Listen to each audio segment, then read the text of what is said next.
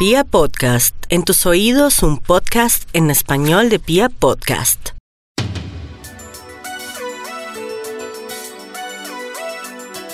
Aprovecho que en estos días de cuarentena tenemos tiempo para hablar de algunos temas y en los últimos días hemos visto en noticias que también la cantidad de cifras de violencia intrafamiliar por supuesto se han triplicado.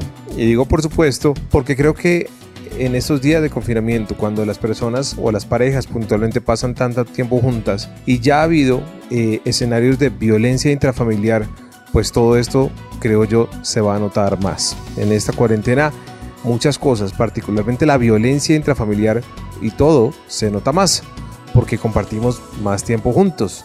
Entonces si antes había eh, una especie de eh, comulgado o se comulgaba pues con con ah, la violencia intrafamiliar, pues ahora imagínense pasando todo el día juntos. Las cifras se han disparado y a mí me siguen quitando porque para mí eh, yo pensé que este era un tema que ya habíamos superado mucho en Colombia, pero las cifras siguen diciendo lo contrario. Hoy le quiero preguntar a nuestra invitada, que es la doctora Blanca Carvajal, que es médico y experto en biosanación emocional.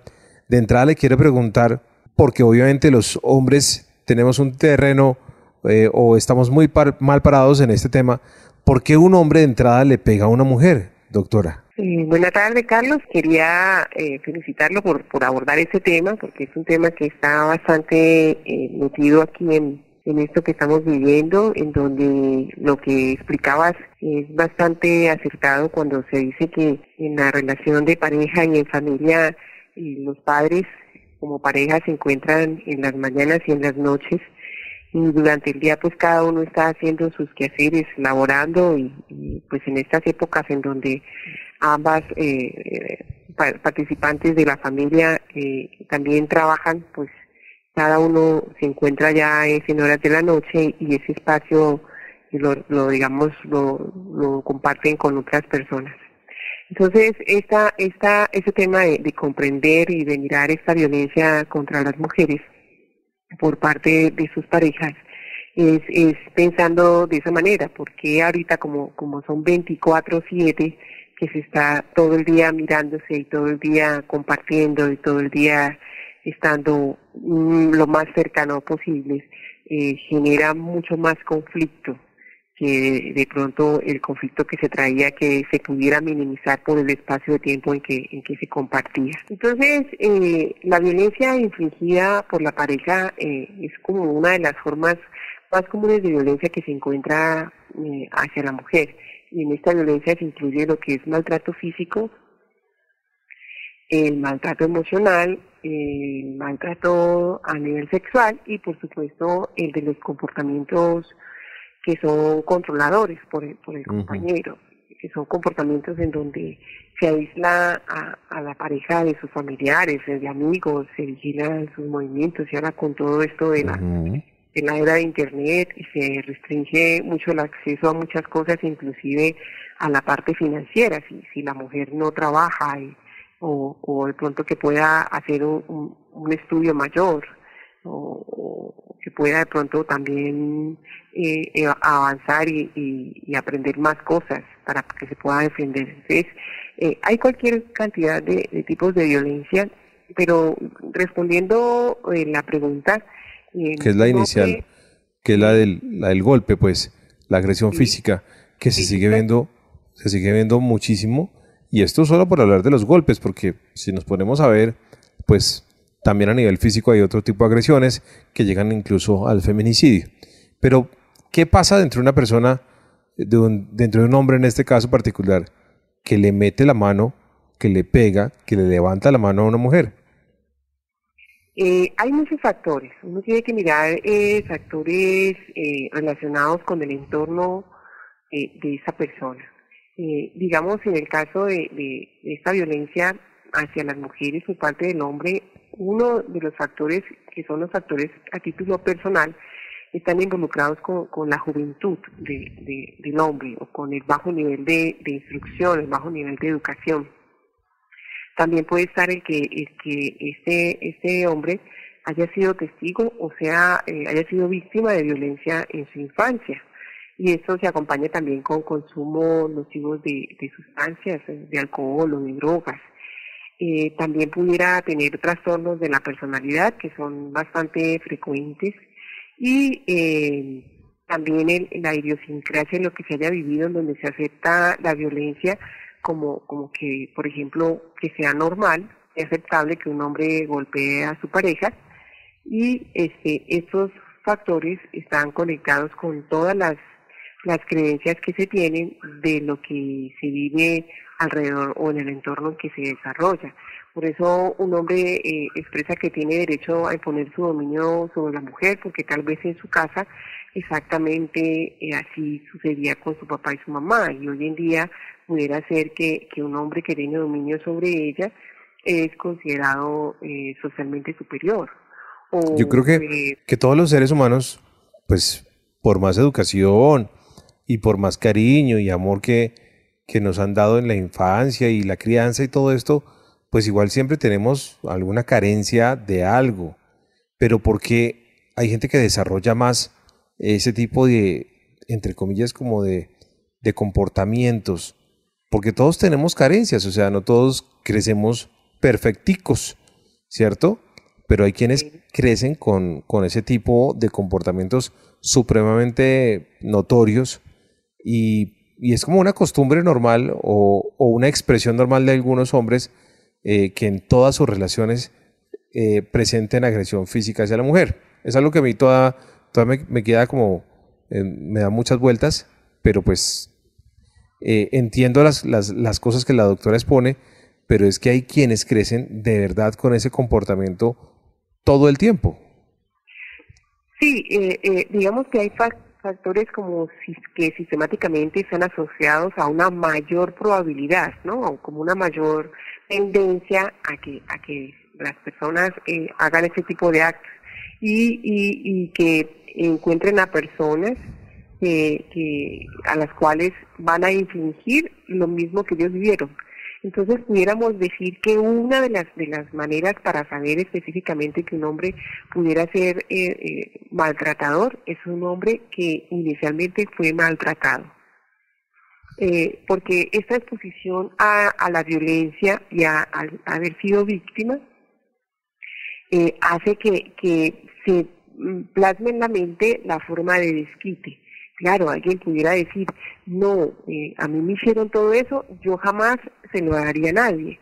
Pero, pero de esa, ese pensamiento y esa convicción son muy pocos, porque el, el que primero es maltratado y ha vivido una, una, una exposición frecuente a una violencia entre padres, pues eso es lo que aprende para luego aplicarlo. Y termina aceptando la violencia. Venganza. sí, correcto. Okay. Termina aceptando la violencia como una forma de vivir y, eh, y entonces hace la exposición de maltrato normal pero, y lo ve como algo cotidiano. Ok, pero, pero ¿qué tipo de maltrato? Porque pues yo entiendo, entiendo los casos en los que seguramente un niño ha sido eh, vulnerado, no sé, ha sido violado, eh, ha tenido unos casos muy fuertes y muy severos, pero por ejemplo, correa y palo a todos nos dieron. Sí, pero eh, este maltrato es más de abusos, que son víctimas eh, de abuso, y la forma de abuso era con sometimiento y con mucha violencia. Ya.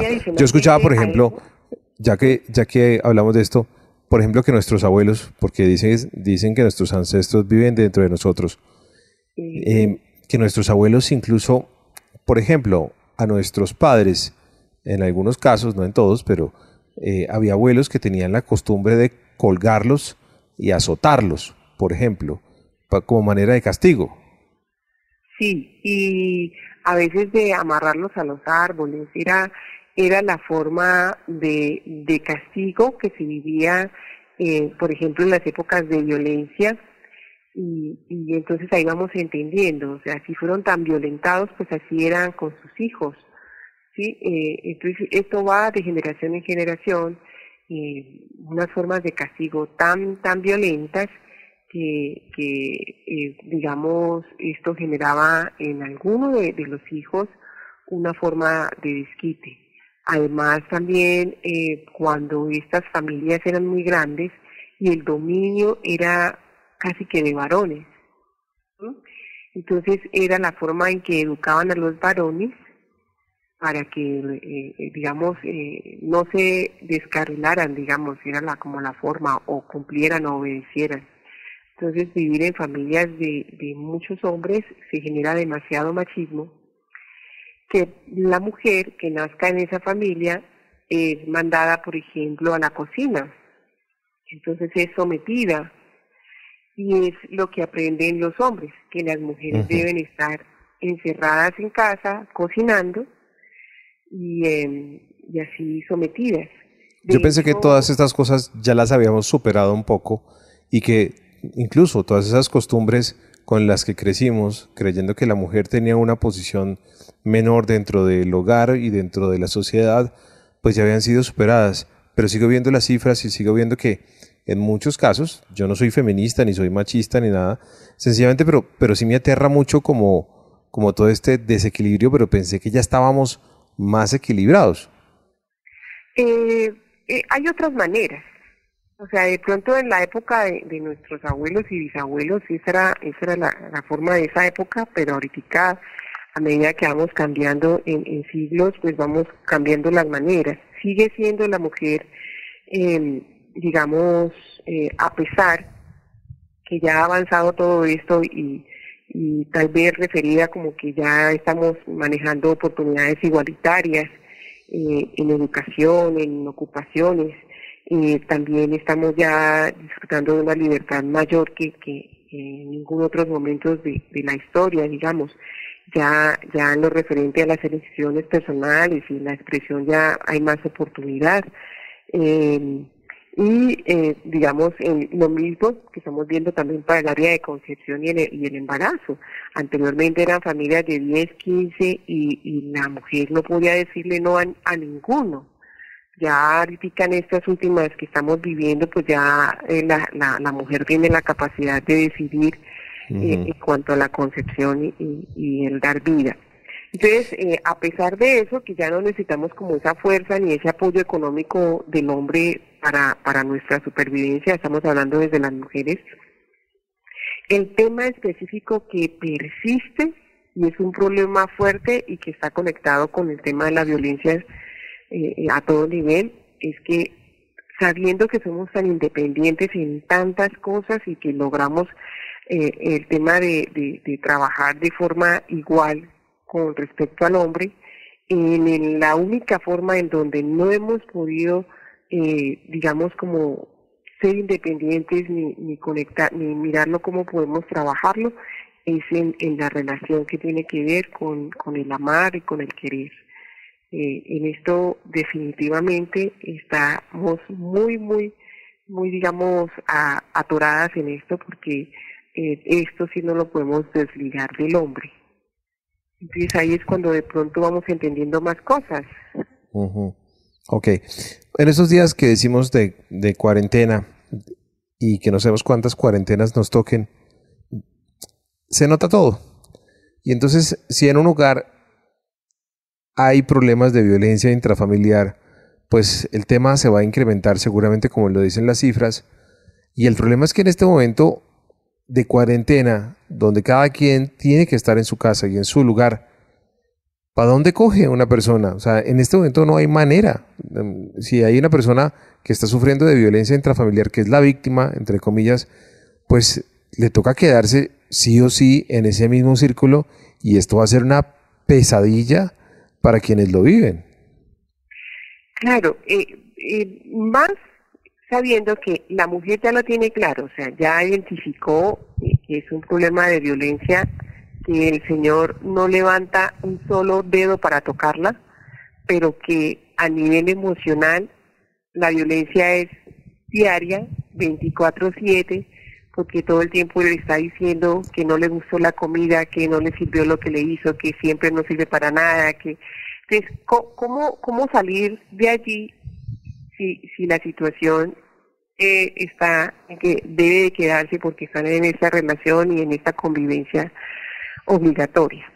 Entonces, lo primero es darse cuenta que eh, siempre había sido así la violencia, sino que ahorita sí es bien notoria, porque eh, antes eran en los espacios que les comentaba al comienzo de la conversación, pero ahora ya nos estamos dando cuenta que es todo el tiempo que ya lo vi. Y esta convivencia se vuelve eh, inconvivible, porque van a haber momentos en donde no se van a aguantar y se van a decir más cosas de las que normalmente se dirían estando en los pocos espacios donde comparten. Y en especial cuando nosotras las mujeres nos damos cuenta y ya lo hacemos más, más real, ya empezamos a hacer un proceso de desquite. Entonces empezamos a mirar cómo nos defendemos. Y en esa forma de defendernos somos quienes echamos la leña al fuego. Ok. ¿Cómo así? Explíqueme eso. O sea, ¿la mujer prende la mecha? Así es porque cuando eh, una mujer es maltratada por su pareja, pero este maltrato, digamos que sea solo emocional, se hace en, fragmentos de tiempo, es, eh, para la mujer maltratada es como si fuese algo usual, pero ahorita que, que está en, en cuarentena, digamos que está viendo a su pareja 24/7, eh, ya lo hace más consciente, ya, ya se está dando cuenta que de verdad hay un maltrato y que el maltrato no, no es en un cierto espacio de tiempo, sino a toda hora. Entonces, eh, la mujer maltratada comienza como a tratar de, de mirar cómo, cómo se desquita, cómo se desquita de, de esto que, que viene viviendo durante muchos años y que lo ha aceptado eh, por motivos específicos, eh, pueden ser por los hijos, por mantener la familia, por, eh, digamos, eh, bajo nivel eh, educativo, que se considera que no va a poder hacerlo sola y entonces también no tiene como apoyo económico, como que no es apoyada por sus familiares y, y, el matrimonio es para toda la vida. guarda de pronto esa esperanza de que su pareja cambie y entonces se ha seguido quedando mucho tiempo, pero ya en esta convivencia ya empieza a notarlo que, que como que no hay posibilidad de algún cambio porque lo está viendo todo el tiempo. Entonces comienza el proceso de desquite y el proceso de desquite es que cada cosa que la persona, la pareja diga, ella se la va a refutar muchas más veces y va a estar buscando de cómo, cómo le saca en cara todo lo que le ha hecho y va a estar tratando de, hacer lo mismo que él hacía antes y, y esto se vuelve una bomba de tiempo porque es una convivencia eh, muy fuerte en donde las consecuencias no, no se prevén. Ahora yo tengo una pregunta y no sé si este es como el, el punto central de todo. Ya todo esto que hablamos, de alguna manera, entre comillas, lo sabemos y lo hemos venido viendo más claramente en los últimos años. Pero ahora metidos en la cuarentena, si tenemos un tema de violencia intrafamiliar en casa, uno hay que hace, uno pilotea la vaina, es decir, uno sobrelleva las cosas de aquí a que esta cuarentena se acabe y uno espera que se acabe la cuarentena para tomar alguna decisión, o eh, de armas tomar y decir, me importa un carajo lo que me pase, me voy para donde una amiga, tía, prima, eh, y salgo y me voy pero pues hay muchas dificultades porque seguramente hay hijos de por medio, toda la situación de, del país y del mundo en general no está fácil para uno salir de su casa. Entonces, ¿uno aquí qué hace? Y si denuncio y no pasa nada y este señor furioso se queda en la casa, ¿qué hago? O sea, entonces, ¿uno aquí qué hace? Digamos que, que si, si está en riesgo la vida de, de, la persona, de la mujer, eh, aquí tendría que, pedir ayuda y buscar ayuda urgente eh, por la línea que sea, por las, digamos, como por las áreas que están ofreciéndose virtualmente. Eh, pedir ayuda urgente si está en riesgo la vida, eh, que por supuesto en esta convivencia aumenta mucho más, pero muchísimo más. pudiera ser una, una salida a la que dices, me voy, me importa, ta, ta, ta, pero primero para para hacerlo tendría que ayudarse, pedir apoyo y soporte, porque si me voy eh, mm, en toda esta relación que traigo, que es una relación tóxica y malsana, eh, siempre ha logrado convencer a la mujer de que se quede, de que no lo va a volver a hacer y esas cosas.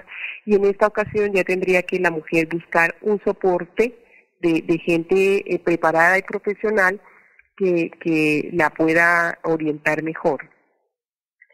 Pero si en este momento la convivencia da la posibilidad de, de, hacer cambios en la mujer a título individual, pudiera ser una buena estrategia de trabajar estando con, con el agresor allí.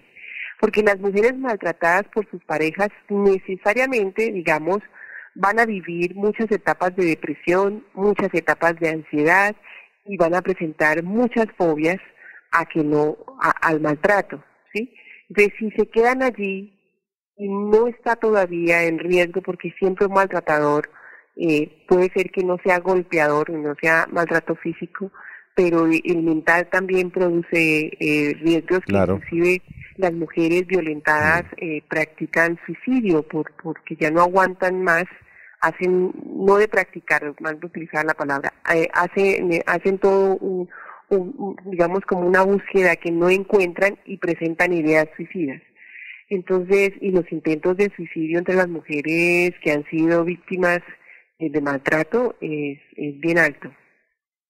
Entonces, pero esa sería como como la opción de si haya, si se está atentando contra la vida, digamos, si, si hay riesgo de que eso suceda. Si no, entonces nos toca empezar a trabajar en estas cuatro paredes en donde se vive el, el lograr mantener o, construir una mejor autoestima. Que pudiera uno ayudar y orientar a las, a las personas que están viviendo estas situaciones de cómo puede empezar a amarse, a quererse, a, a sentirse valorada por ella misma, a, a, sentir que antes que depender de otra persona debe depender de su, su afecto por sí misma y, a autoinventarse. Y estas cosas eh, pueden lograrse estando en esta convivencia. Pues la respuesta está, en teoría, según lo que dices, en uno mismo. Siempre para que haya un maltratador o un perpetrador o un violentador o una persona violenta eh, debe encontrar siempre una víctima. Entonces, lo que huele el maltratador en la otra persona es que tiene esa energía de víctima y entonces se aprovecha de esa persona. ¿Qué pasa cuando el caso es contrario? Porque yo lo he visto, pero no, no es tan latente. y obviamente las cifras son mucho menores pero también hay mujeres que agreden a sus hombres, no necesariamente físicamente, porque les queda más complicado, pero sí cuando la mujer agrede eh, psicológicamente al hombre, hay muchas agresiones y hay como una superioridad de ella sobre él en miles de cosas. Usted no sabe hacer eso, usted mire lo que hizo, claro, le dejé esa tarea y mire cómo le salió, claro, típico en usted pero nunca terminan tampoco la relación. Entonces a mí también me llama mucho la atención cuando las mujeres tienen ese comportamiento y cuando un hombre también permite que todo eso pasa.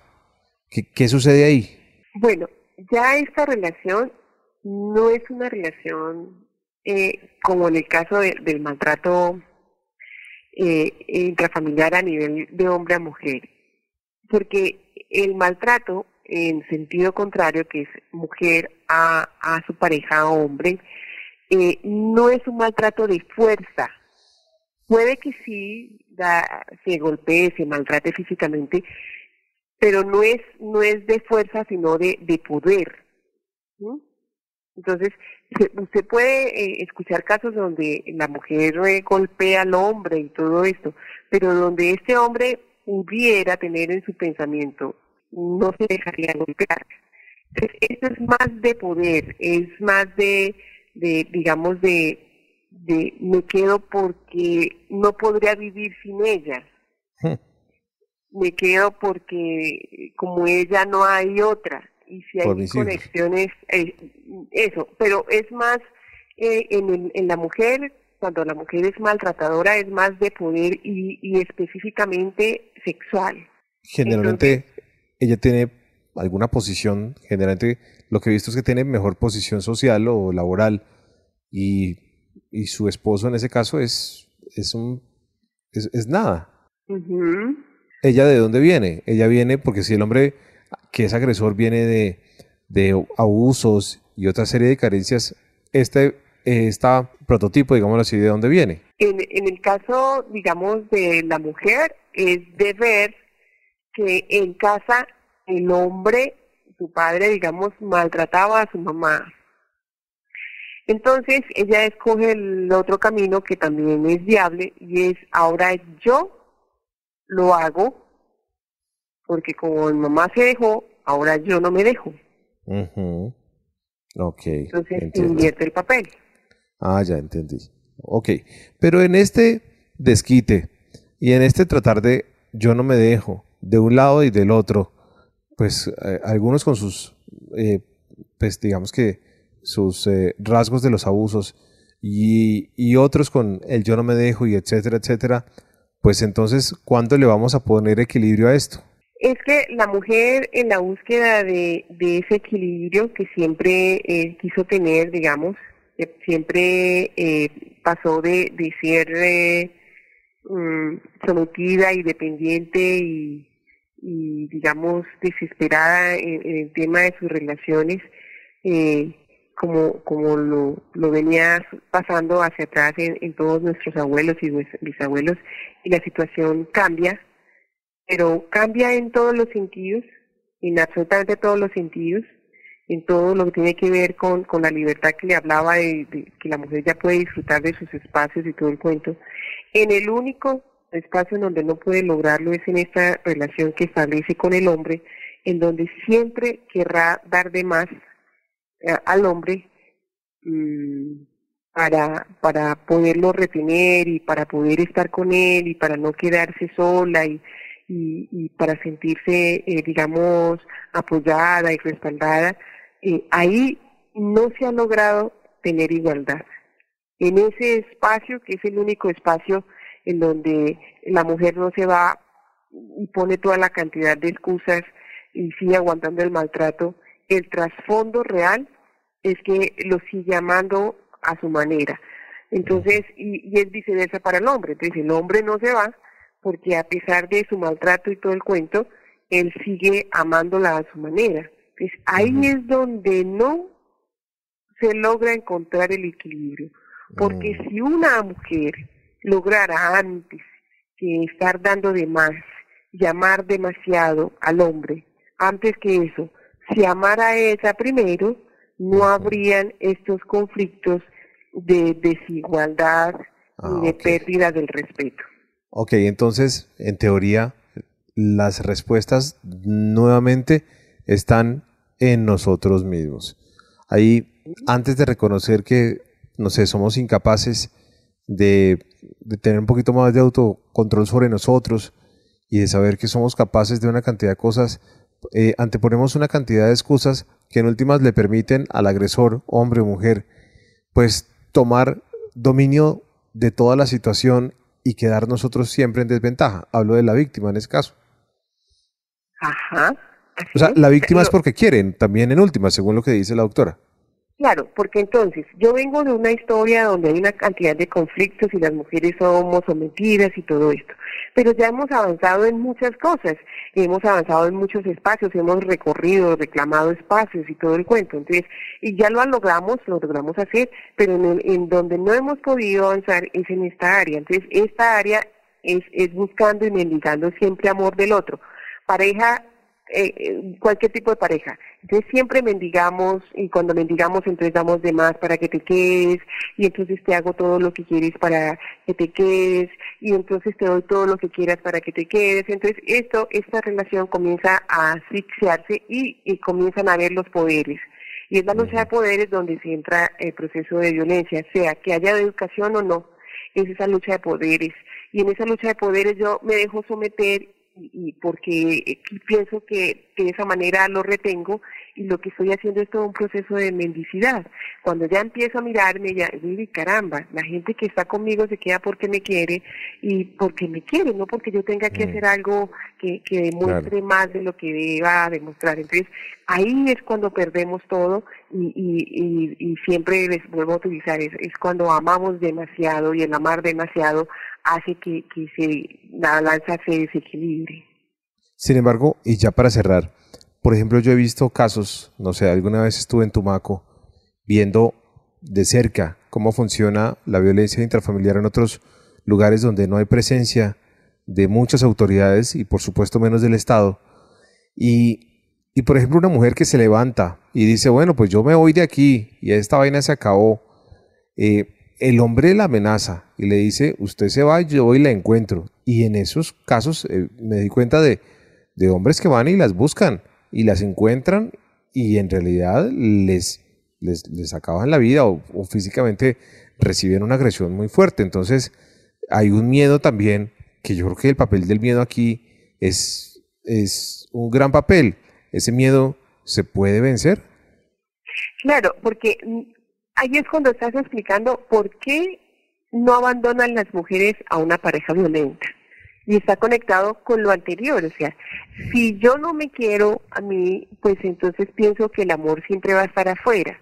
Y entonces, si uno pudiera ver estadísticas, eh, los datos siempre van a indicar que la, la mayoría de las mujeres maltratadas eh, no son víctimas pasivas, o sea, no no es que no es que eh, todo el tiempo se queden mano cruzadas y, y no no reaccionen, sino que a menudo, a menudo como que adoptan estrategias eh, para para tratar de potenciar eh, al máximo su seguridad y la de sus hijos, ¿sí?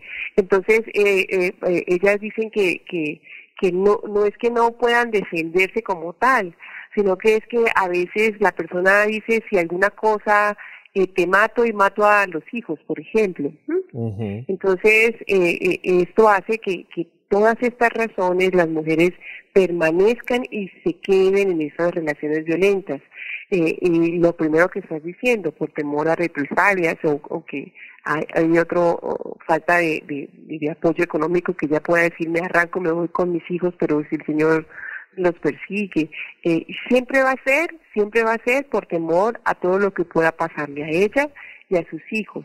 Y no se dan cuenta no porque se vuelve un círculo vicioso sí que son se establece como una barrera donde donde donde se vuelve como como una especie de círculo vicioso entonces usted eh, lo deja pero él va y la busca y entonces usted vuelve y vuelve otra vez y sí todo un círculo vicioso. Pero qué hace que una mujer eh, pueda decir me voy con mis hijos o, o pueda decir voy y trabajo o pueda decir yo puedo y, y no puedo seguir permitiendo que, que esto pase es, cuando comienza a, recordarse a ella misma su valor. A la final me encontré que una, una respuesta que no esperaba y una conclusión que yo no esperaba, doctora Blanca Carvajal, y es que las respuestas tal vez, o salirse de la palabra de víctima, y todo esto que estamos hablando, las respuestas estarían dentro de nosotros mismos, y eso es una cosa que yo, la verdad, no había visto, porque mm, verse desde el punto de vista y tratarse como víctima, eh, creo que tampoco permite evolucionar mucho o más rápido, por lo menos, en este tema de la violencia intrafamiliar. Mm, eso, eso que acabas de decir eh, es tan real que, a las mujeres maltratadas les cuesta, les cuesta creerlo. Eh, el pensamiento en una mujer maltratada es tal que, le parece casi que imposible que sea capaz de salir del lugar de donde se metió o en donde se metió. Y por eso la invitación en esta convivencia, eh, digamos, eh, que pudiera ser una convivencia en calma, es eh, no desesperarse, porque si lleva un tiempo viviendo de la forma en que está viviendo y no se haya desesperado, no va a pasar una cuarentena para que lo haga. Simplemente eh, en este tiempo es para recogerse, empezar a mirar que tiene toda la solución en sí misma, en que puede empezar a llenarse de amor y a quererse y a saber que sigue viva y que esa oportunidad de estar viva es para, para empezar a, mirar la vida de otra manera. Y, Muy bien. Y, empezar a quererse, llamarse, uno pudiera preguntarse, pero ¿cómo hago para hacer eso si nunca lo he hecho? Bueno, en esta cuarentena saqué media horita, todos los días, por ejemplo, para escuchar eh, las mejores canciones que le gustaba escuchar en la infancia. o, para leer un libro para sí, un libro para ella, y es un tiempo en donde nadie va a interrumpir ese espacio, donde eh, media horita para pintar, media horita para aprender algo. En ese espacio de tiempo está empezando ella a quererse porque está aprendiendo algo para ella misma. Maravilloso. Muchísimas gracias, doctora Blanca. Creo que eh, los últimos minutos de esta conversación son fundamentales para estos días de cuarentena. Independiente de cuántas cuarentenas nos toquen, creo que las palabras de los últimos minutos que hemos hablado son aplicables a cualquier momento de la vida. Doctora Blanca Carvajal, muchísimas gracias. Gracias, Carlos, por la invitación. Recordar que me pueden encontrar en el teléfono personal 317-796-1696 o en mis redes sociales. Aparezco en Twitter como Blanca Carvajal, pero la Blanca con K, sin la A y luego el apellido Carvajal.